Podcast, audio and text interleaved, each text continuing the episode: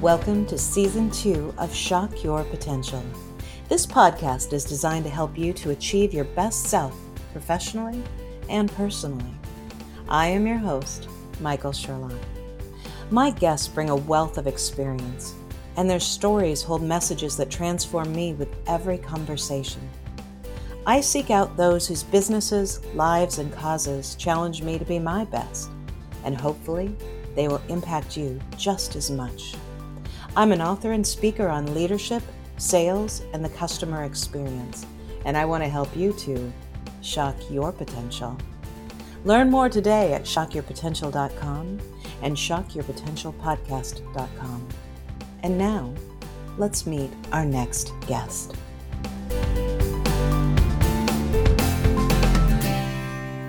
Thank you for joining us on another episode of Shock Your Potential.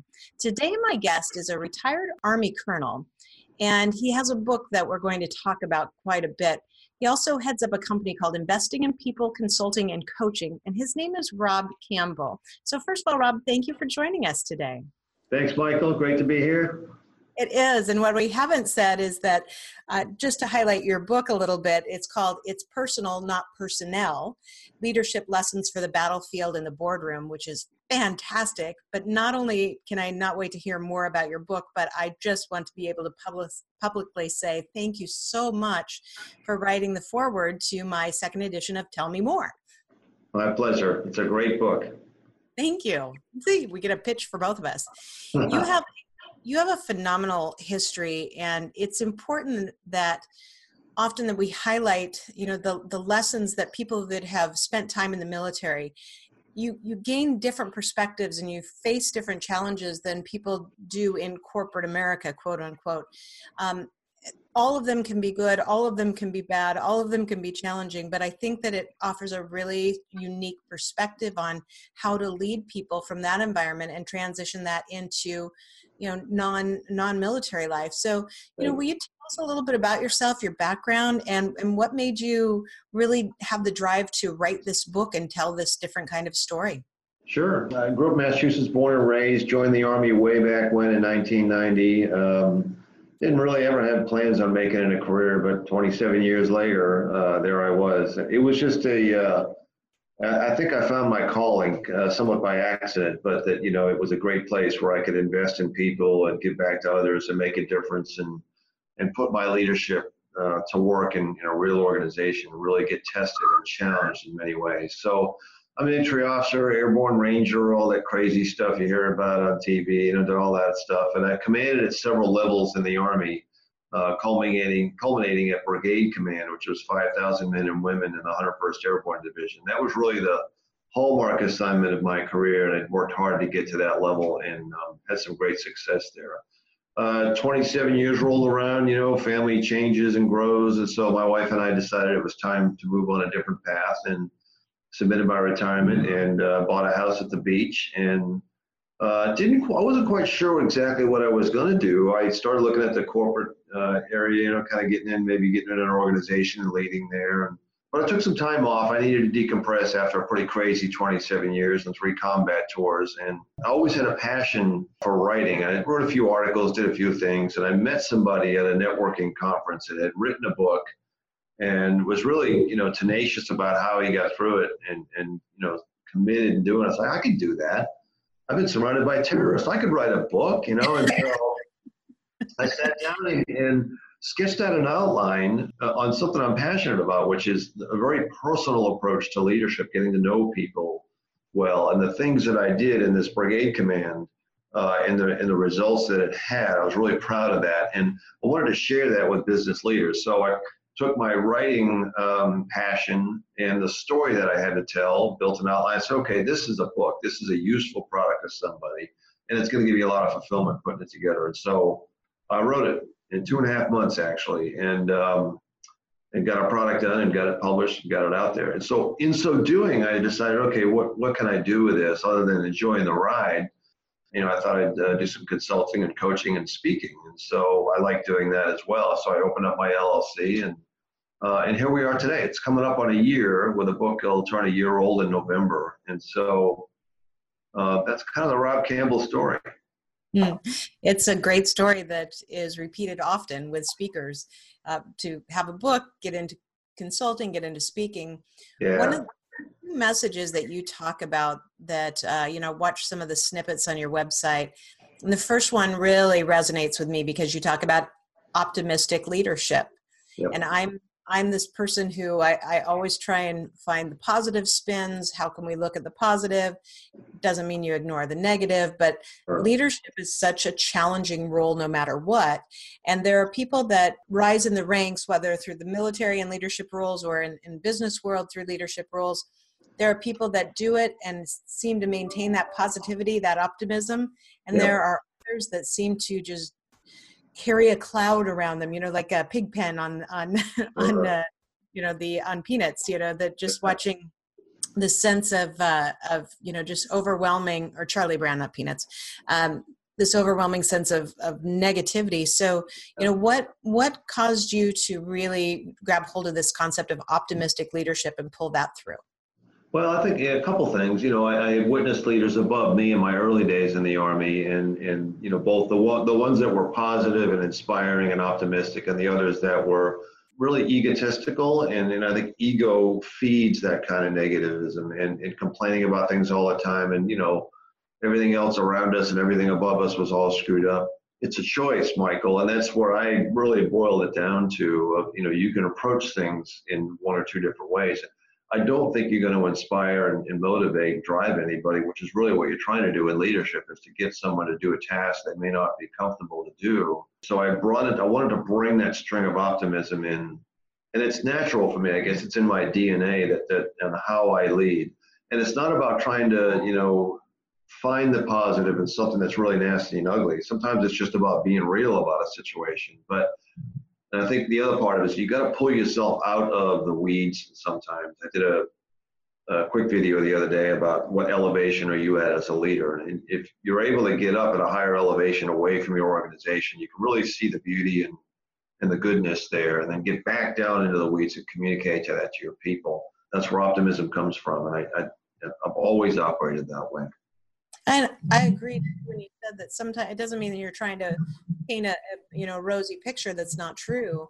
But I think that optimistic people in leadership roles will say, okay, look, this is a horrible situation. There's no doubt about it, but we're going to get through it. This is how we're going to get through it. This is how we're going to keep on track.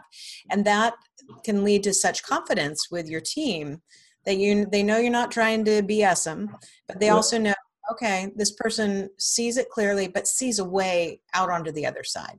Right. Yeah, this, this is a hard task, but there's no team better suited to take it on than us. And that to me is inspirational. Okay, I, I like what he's saying. I'm in. I'm going to jump in and help and, and fix this. Right. Well, the other concept I heard you talking about is something that is very important to me too, and it's one. It's an area that with the people that I've led throughout my career, I've always tried to do this. I struggle with it at times when people don't see what you're trying to do, but the concept of investing in your people. Yeah. And investing means you have to have an emotional investment in it. You have to have a, a, a thought process with where you want them to go. You have to be honest with them. You, you know, you have to find a real path and investing in your people is really important, but boy, it can tax you sometimes when you're also trying to run a, a large company. Sure. Well, you got you know, it's a matter of priorities. And um, as I stepped in and took uh, took command of my brigade of, of 5,000 people in the fall of 2013, there were a lot of unknowns and a lot of societal issues. Uh, and so I could just spin forever in terms of where we were going to go and what we were going to do. But I just, I knew that if I took care of my people and, and made an investment in each of them, as many as I could, and invested in my leaders who can invest in them, and it bleeded across the entire organization, that whatever mission came our way and whatever environment we were about to step into, people would rise to the occasion and carry the day. That I knew, and, and that I, I saw in my career as a military. So that, that's where I placed my focus and emphasis. If it's a priority, you know, then it ought to reflect on your calendar and, and how you schedule your day. And so a third of my calendar was dedicated to investing in people type activities. So it was not only in word, it was in deed. It's so true. I I remember when I would have people that worked for me that would call, and the moment I'd answer the phone, they'd say, "I'm sorry, I know you're busy," and I, I kept uh, one of the things I would always say whenever somebody would say that. Eventually, you know, most people figured it out and didn't say that anymore. But I'd say, here's the thing: if I picked up the phone, I knew you were calling. I can see your name there. Yep. I phone because I have time right now. Of course, Yeah. I'm busy. We're busy. We're all busy. Don't Right. apologize. If you need Yep. me, and I can be here right now, great. If not, I will put that to voicemail and I will get back to you as soon as I can, which means at that point I have time for you. Yeah. And really understand that don't apologize for the fact that you are using me for what my role is. And that is to be of service, to help, and to, you know, to nurture or coach, whatever it is yeah. and yeah. when I finally got the bulk of my team to understand that, I felt like I really reached a level of success. Yeah. You know, it's a state of mind. I tell a lot of people about, you know, this investing in people and people-centric leadership. It, it, there are certainly there are things you can do, steps you can, you know, methodologies you can put into place, operating principles you can use. But to me, it's just it's this level of consciousness that it's always people first. You know, I always told my subordinate leaders that if they needed me, they, they call, I'd always make time for them because they were leaders. They were leading men and women in my organization. And, and that, you know, if they needed something from me, I really didn't need them to wait. Sure, there were times where I couldn't get to them, but if they called, then that became an instant priority. And it was kind of in my DNA. It was just automatic for me. I didn't have to think much about it. But it's a state of consciousness where you just keep that foremost in your mind. How does this affect my people? What am I doing to invest in my people? Who is this person in front of me? And, and, and how can I get to know them better and help them be, you know, help them succeed. Absolutely. So let me ask you one of the, the elements I always like to, to know of people because you have your own business now, you, you're speaking, you're mm-hmm. consulting, you've written a book. So you could bring it from this realm that you've been in the last year or so, or you could take this example or this this story from your past. But I always like to ask people, what's the biggest challenge you've faced building your business? Is how I usually reflect it. And how did you overcome it, or how are you trying to overcome it, or what did you try that didn't work? That sometimes those are just as interesting.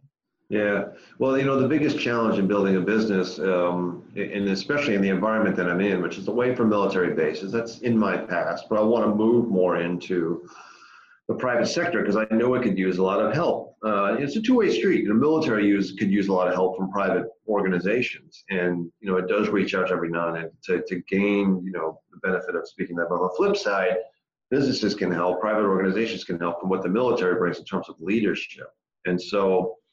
I knew that to be the case, but you know, I knowing this doesn't help much. Doesn't mean they're going to start knocking on my door. So the biggest challenge I think for for business for me was what was new in the army. I had I had an audience. I had rank and I had a network, you know, a deep network in the army that I could connect to immediately.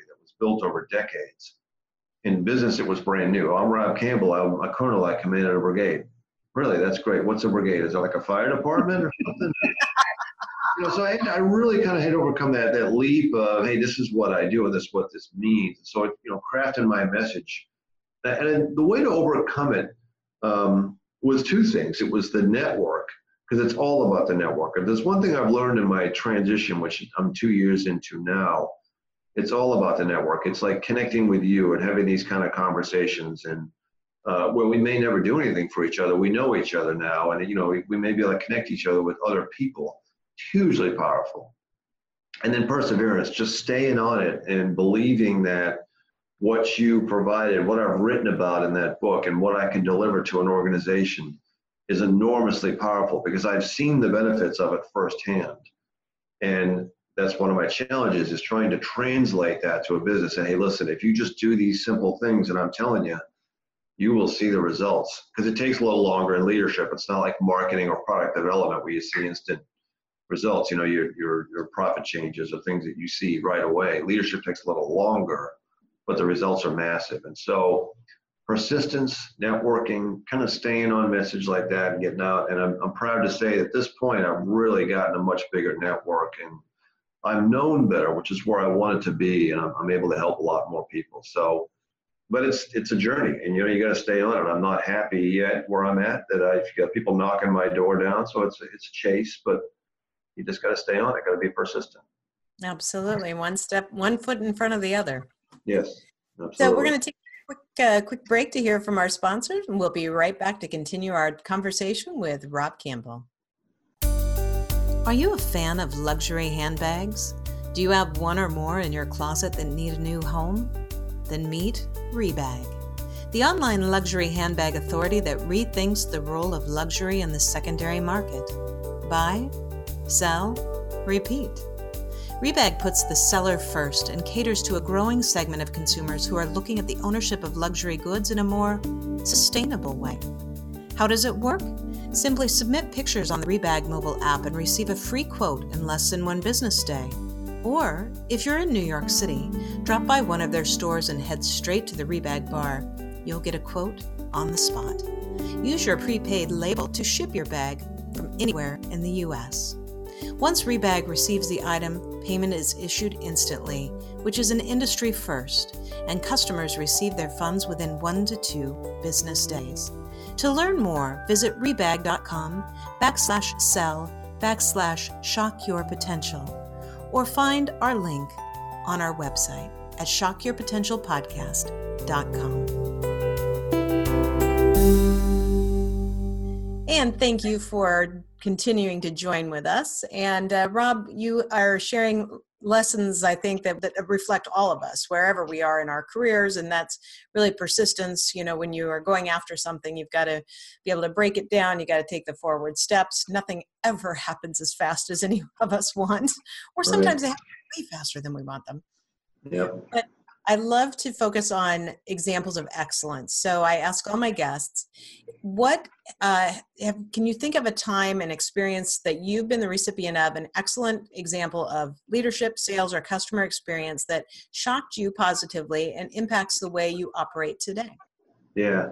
It goes back to uh, the summer of 2013 when I was preparing to take uh, charge of uh, 5,000 men and women in a, in the biggest leadership uh, position of my life. And I was fortunate. I had some time to really think about uh, how I would apply all my leadership experience and what I had learned to that moment and put it into practice. And so I'm at a uh, preparatory course that the Army sent me to, and we're out one after one evening having beers with some friends and talking about leadership, you know, because we're all Army guys. And this one guy in the crowd uh, shared with me an approach he took with his team where he created a biography sketch of himself of who he was. Not his resume or you know where he had served before and what ribbons he had and qualifications but who he was as a person how he wanted to be to be remembered after he was gone what he what he was strong at what he was weak at what his personality type indicator all those things that really described him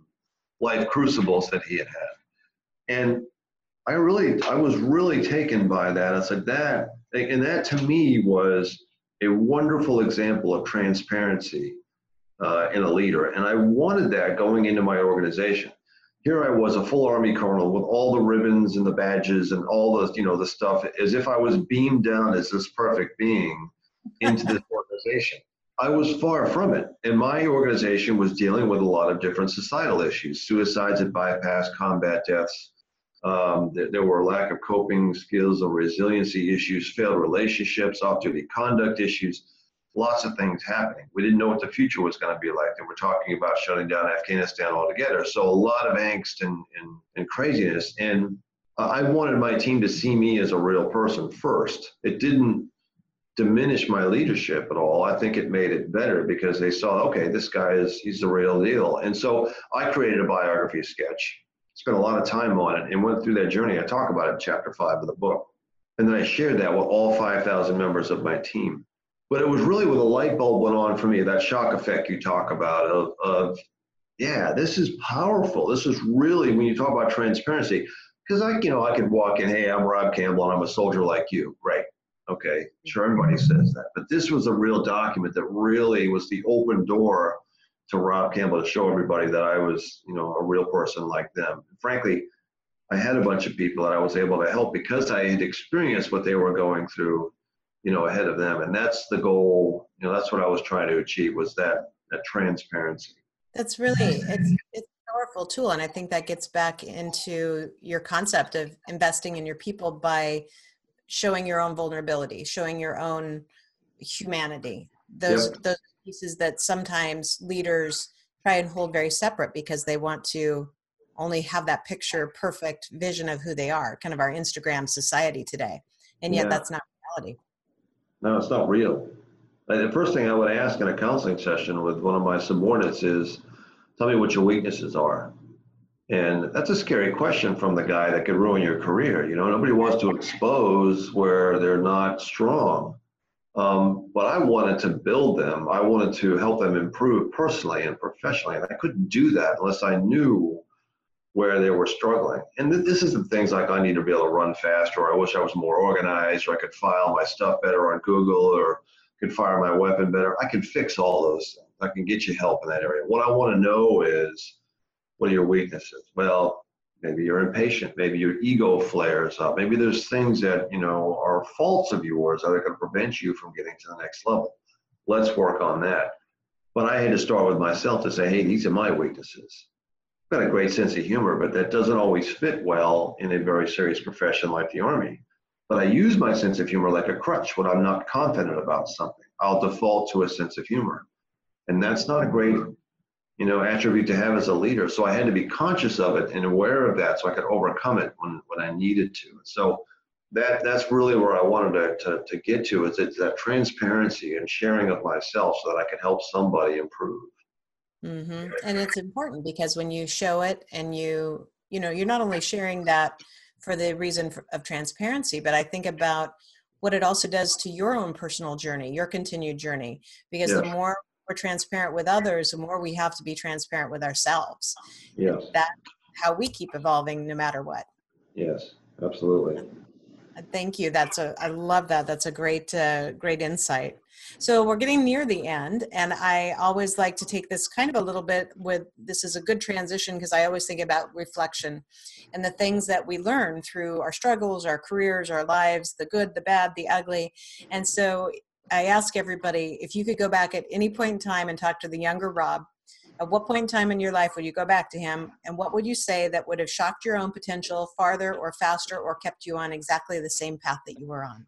Yeah, um, I would have grabbed the young Rob Campbell and said, uh, "Slow down, and um, and don't be so hot-headed. Uh, don't be quick to, you know, to get to get heated because you don't need to. You have rank on your side. And the position I was holding, that was all I needed.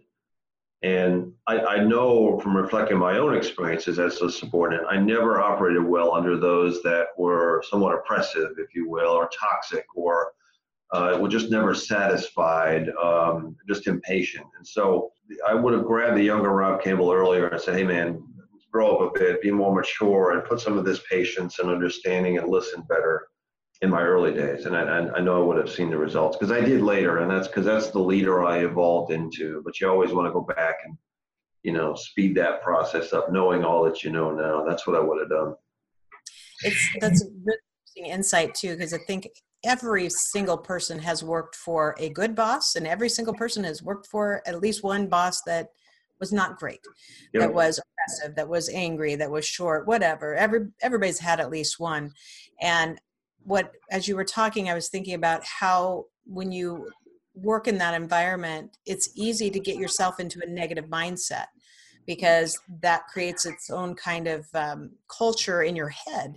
Yeah. and you know and we've all have to learn how to get along with that sometimes. Some are bad enough that you should leave but some are ones that you you got to suck it up. Like you know you're you're going to have a bad teacher and you're going to have a bad coworker and you're going to have a bad relationship and and part of it is learning what to run from and what not to and if it's something you need to stick out how are you going to get yourself through it so that your mental faculties stay as positive and optimistic as possible Yeah, that's the that's the leader dilemma right there, isn't it? I mean, it, you know, that's that's probably one of the harder things we deal with. You know, the luxury that I had in the army is that you know that leader was going to move on because we always changed out. It was a constant time of change. So, you know, you you could ride that out sometimes. Well, private organizations, that's not always the case.